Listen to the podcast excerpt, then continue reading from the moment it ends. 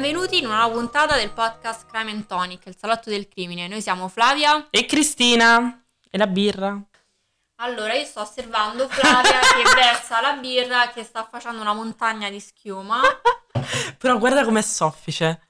Sembra quasi un cappuccino. Sembra un cappuccino, è vero, non vorresti tipo... Sta per allagare il, il tavolo, Flavia. Ma guarda, sembra una burro birra. Invece è una wheat pale ale. Ma tu lo sai che una volta io e Giulia abbiamo provato a fare la burro birra?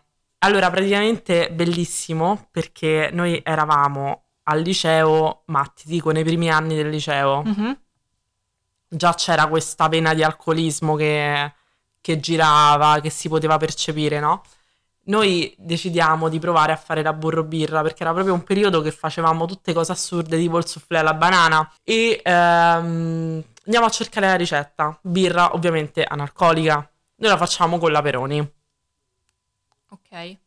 Poi la ricetta prevedeva burro ovviamente, panna, zucchero, bollire la birra, una cosa tremenda. Ma voi l'avete messa già da qualche parte? No, no, ma ti ripeto, avevamo tipo 15 anni, forse era il 2012-2013, non eravamo grandi da poter uscire in un posto dove c'è la burro birra. Ok.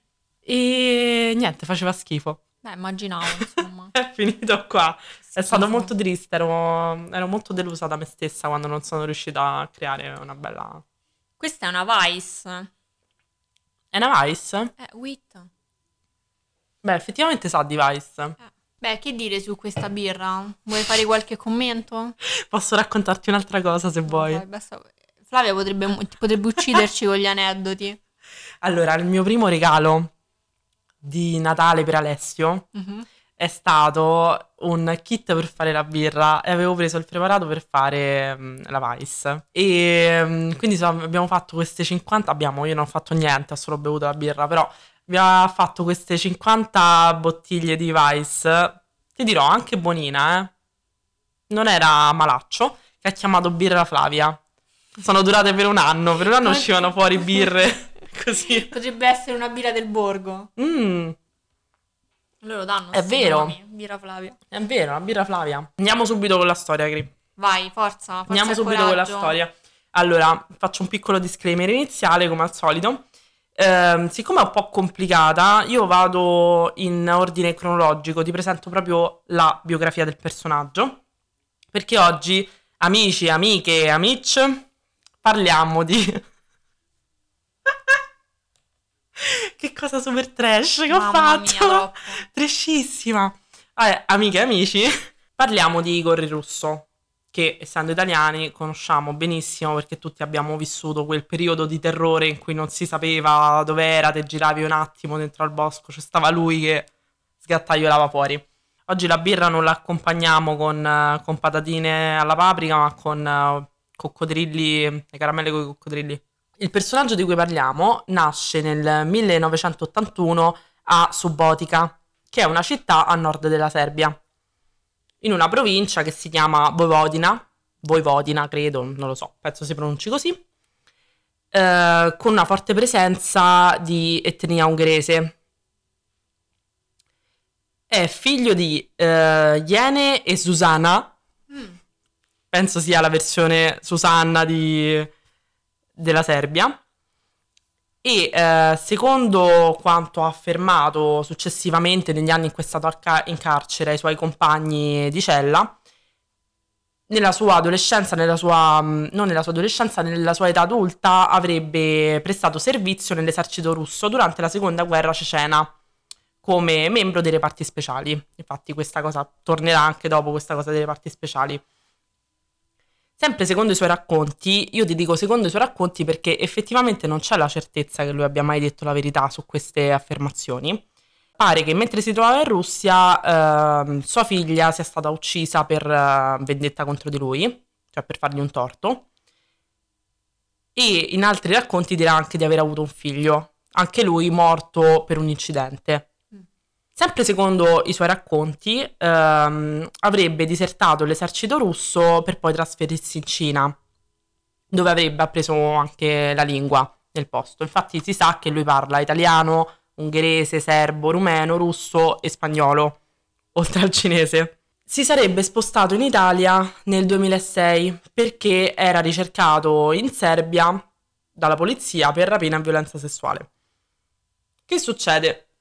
Nel 2007 lui si trova appunto in Italia, però non ha né un lavoro stabile né una cerchia di conoscenze, di amici e vivrebbe, a quanto dicono, a quanto hanno raccontato appunto questi suoi amici carcerieri, carcerieri, questi suoi amici del carcere, che viveva di piccoli furti nelle fattorie, nelle cascine, esatto. Una volta raccontano che avesse rubato un barattolo di Nutella addirittura, mm.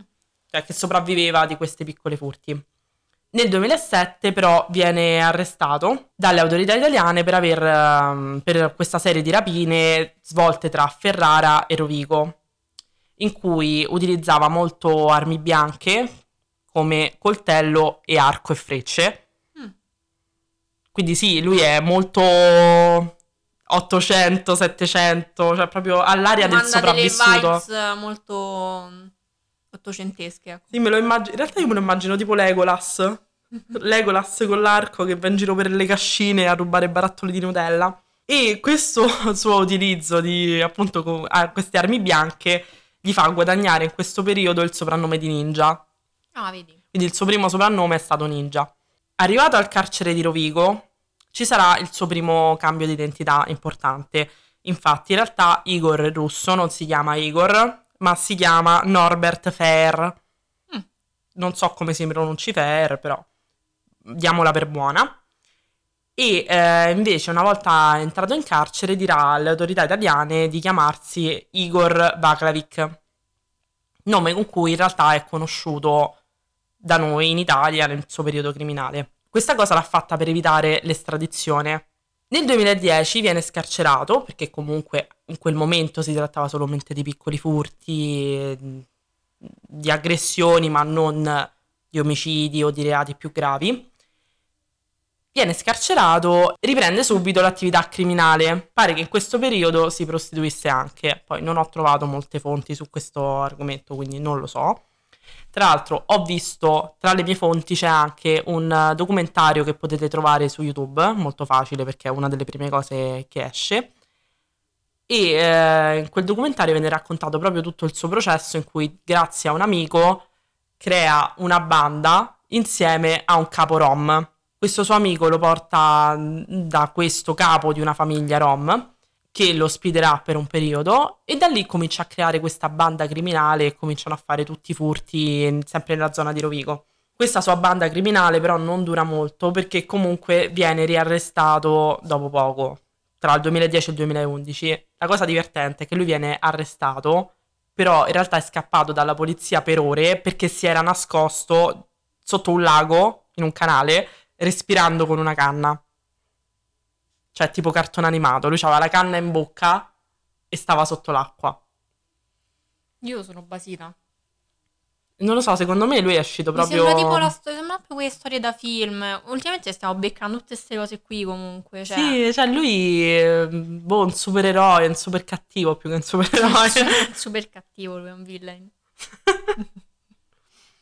Comunque, il 4 novembre del 2011 il procuratore capo di Ferrara eh, firma un decreto di espulsione. Non avendo un dato certo della sua mm, nazionalità russa, non essendo riconosciuto come cittadino russo, rimane nel carcere. Ovviamente non può essere espulso se non c'è prova che sia russo. Ok. E rimane fino al 2015 in questo carcere. Il suo tempo in carcere anche fa un sacco ridere perché lui, invece di, non lo so, che dovrebbe fare una persona in carcere pensare a quello che ha fatto di sbagliato, no? Sì. Lo passa allenandosi. Che è un'altra grande, un'altra cosa, alternativa molto forte. Sì. Il compagno di cella dirà che si svegliava alle 6 e faceva 12 sessioni da 1000 addominali e quando aveva i crampi chiedeva di legargli le gambe a letto così che potesse continuare. Cioè proprio lui, non lo so, tipo Goku nella stanza della dimensione del tempo. È il The Rock uh, del carcere. Davvero? e eh, l'altro suo grande passatempo era quello di guardare i cartoni animati. Bene. Cioè faceva questo dualismo, o si, eh, si allenava senza sosta oppure stava lì a fissare per ore i cartoni animati perché pare che non glieli facesse vedere il padre e quindi è andato in fista in carcere. In tutto ciò aveva anche un altro, un altro hobby, che era quello di fare il crichetto. Wow. Io guarda, Anche lui un fedele lui è un fedele cristiano. proprio. Infatti lo stesso cappellano del carcere poi testimoniò per farlo uscire, diede la sua, il suo benestare. È un bravo ragazzo. Quando è che diventa famoso finalmente Igor il Russo? Il primo aprile 2017 c'è una rapina al Bargallo, la farà Igor ovviamente, a Bologna. Il titolare, Davide Fabbri, aveva 52 anni e tentò di disarmarlo ovviamente cercando di tutelare il suo bar, strappandogli la pistola che aveva in mano. Igor però mh, reagì sparando due colpi con un'altra pistola che aveva nascosto non so dove, probabilmente le creava col corpo, non lo so, tira fuori quest'altra pistola, che era una semiautomatica Smith Wesson 921, che aveva tra l'altro rubato il 29 marzo a una guardia giurata. Quindi lui proprio Molto bene. molto bene. A seguito di questa rapina si dà la macchia, si finge ferito e mm, scompare in un'area paludosa del Ferrarese. Finché l'8 aprile del 2017, quindi una settimana dopo, uccide la guardia provinciale Valerio Verri e ne ferisce gravemente un'altra. Infatti mi pare che fosse famoso il fatto che loro lo avessero trovato, lui era disarmato, non aveva niente.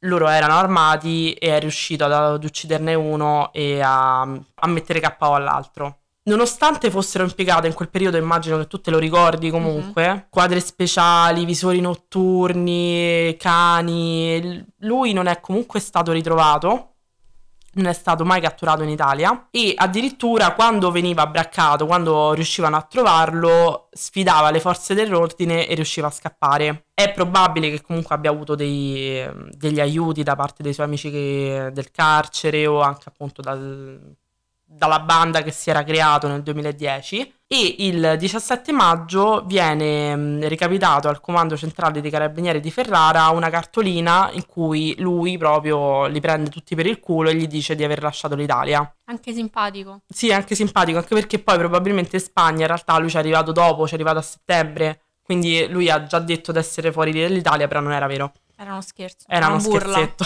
Le autorità spagnole diranno poi che tra la fuga, durante la fuga dall'Italia alla Spagna, ha attraversato otto paesi e ha cambiato 18 diverse identità.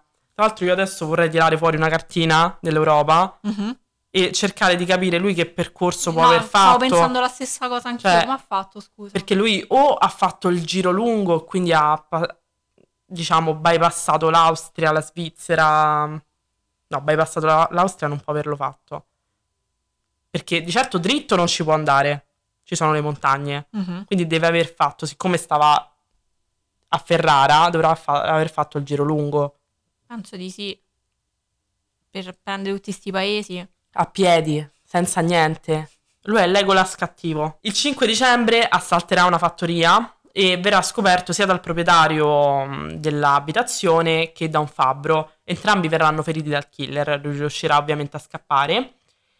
E successivamente si sposta nei dintorni della cittadina di Andorra, dove nel corso di una rapina uccide un, un pastore. Poi lui tutte persone comunque o forze dell'ordine oppure persone senza possibilità di difesa, cioè pastori. Poi me li immagino pure vecchi questi. Uccide il pastore José Luis Ranzo Alquezar. Allertati dal padre di quest'ultimo, eh, giungono sul luogo Victor Romero Perez di 30 anni e Victor Jesus Caballero e Victor Espinosa di 38 anni, agenti della Guardia Civile facenti parte del- di una squadra dedicata mm, alle indagini su questi furti che stavano avvenendo in questa zona.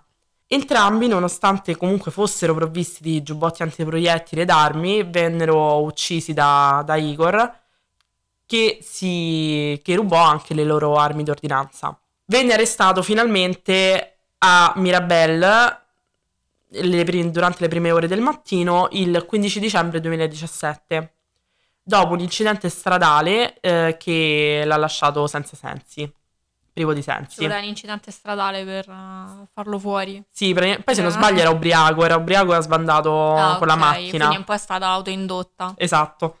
Nonostante la richiesta dell'autorità italiana per l'estradizione, le autorità spagnole comunque processarono Igor eh, per uh, i delitti commessi nel, nel loro territorio e eh, al momento è detenuto in custodia cautelare in un carcere di massima sicurezza senza possibilità di cauzione. Il 3 febbraio 2020 viene condannato in Spagna a 21 anni di prigione per i due omicidi commessi e detenzione illecita di armi. Successivamente viene comunque processato anche in Italia, ovviamente. Quindi poi lui è venuto in Italia o è stato solo processato? No, no, poi è venuto in Italia.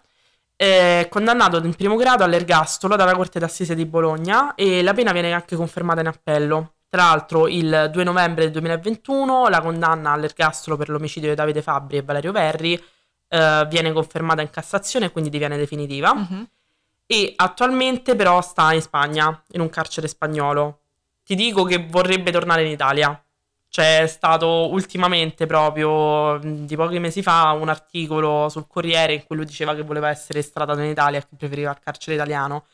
Sti cazzi, dico anche io, insomma. Può rimanere anche in Spagna, diciamo. Eh, infatti. Non ne sentiamo la mancanza. Però che cosa è successo? Che lui non, non ha finito. Lui non ha finito e l'11 aprile del 2021 ha ferito 5 ga- guardie carcerarie usando delle schegge di ceramica ricavate dalle piastrelle del bagno. Cioè lui doveva essere trasferito in un altro carcere, quindi in quel periodo ha cominciato a affilare le, le piastrelle e ha ferito 5 guardie per cercare di scappare. Ma è un MacGyver pure. Ma io sono sconvolta da questo personaggio perché ha un'invettiva estrema Eh, ma applicata quello- a una cattiveria unica. Si è nascosto in un canale respirando con una canna di bambù. Cioè non di bambù probabilmente Vabbè, perché pure non c'è le il bambù. schegge fatte però, con le piastrelle di ceramica, dai, del bagno.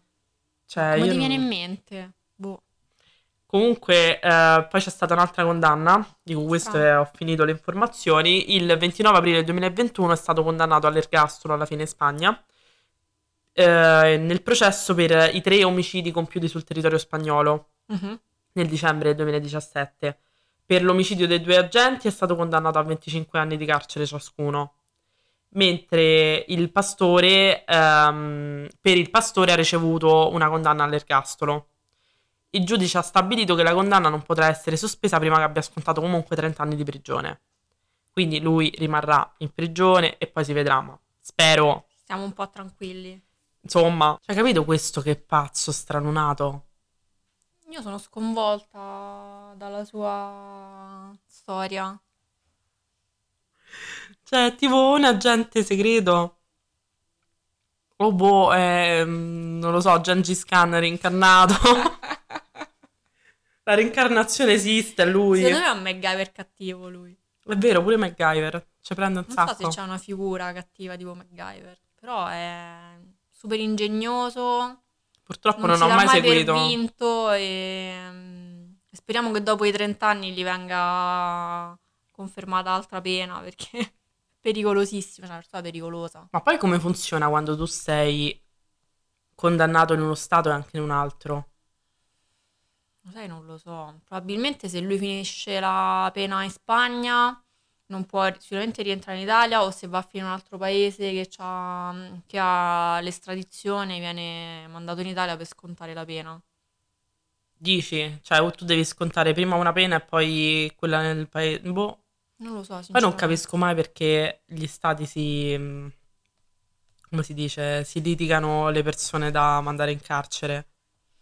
Non lo so, anche perché poi con problemi di... mm, come si dice, di... Anche di costo, insomma. Ah, uno di costo, ma poi in Italia c'è il problema che le carceri sono strapiene. Pure quello è un problema. Perché ti liti una persona è stata da un'altra parte, sta per essere condannato. Sì, infatti, boh, non lo so, non capisco questo litigio, questo tira e molla tra gli stati, anche se Tienitelo, penso che eh. comunque non l'abbiano fatto troppo per Igor, eh.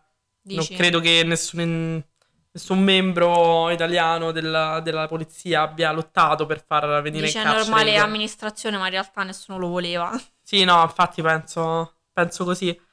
E quindi niente, raga, questo io non so se voi ve lo ricordate il momento in cui lui era latitante, non si, fa- non si sapeva dove fosse, uscivano queste notizie di, non lo so, lui che sfuggiva alle guardie. Sì, che poi nella zona del Ferrarese c'era il panico, c'era la paura perché non si sapeva dove fosse e mm, nel frattempo chi incontrava ammazzava. Mm, vabbè, basta pensare l'altro giorno, ragazzi, ovviamente è successa quella cosa a Prati, al quartiere di Sì. Roma, no? C'è andata Cristina qualche giorno fa e hai sentito proprio Laura di Silent Hill, mi hai detto. No, stavo morendo. Erano le 9 di sera, dovevo, ero uscita da un appuntamento di lavoro e dovevo riandare, riprendere la macchina. Ma io dico alle 9 di sera non c'era nessuno in giro. Poi sembrava di stare a Silent Hill perché era tutto super umido, Mm. tutta nebbia. E io dal- da- da dall'appuntamento fino alla macchina non ho beccato una persona. A una certa poi becco un pitbull in un parcheggio incatenato che mi inizia ad abbaiare e io lì sono morta. Mi giuro, sono morta. Stavo tipo col telefono, poi stavo col telefono in mano, ho succede qualcosa, chiamo subito. Subito. Vabbè, pensa, tu stavi così per una serie di omicidi per, eh, che comunque avevano già catturato il possibile responsabile. Figura di quelli che avevano un latitante MacGyver, Legolas, eh, Gengis Khan che stava nelle loro fattorie, ammazzava le galline e poi scappava. Io forse mi sarei trasferita. Non lo so. sì, è cambiato nazione. Forse avrei cambiato nazione, però non nessuna nazione limitrofa. Dopo sono curiosa. che poi c'è andato.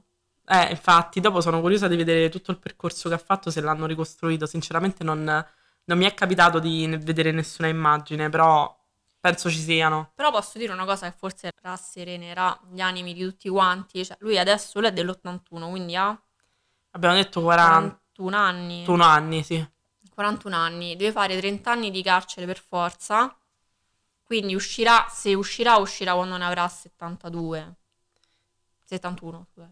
Sì, però da una persona del genere, a parte che mi aspetto che che esce 70 prima. anni eh, non possa più mietere vittime. Cri, Mm. ma questo è del 10 febbraio. Ma è in acquario. Ma dimmi te, Fla. Ma io mi sento Ma male, ma questo è un acquario. Io sono sconvolta? sconvolta. È la prima volta che mi capita un acquario. Come me. Forse è per questo che è così tanto creativo, no?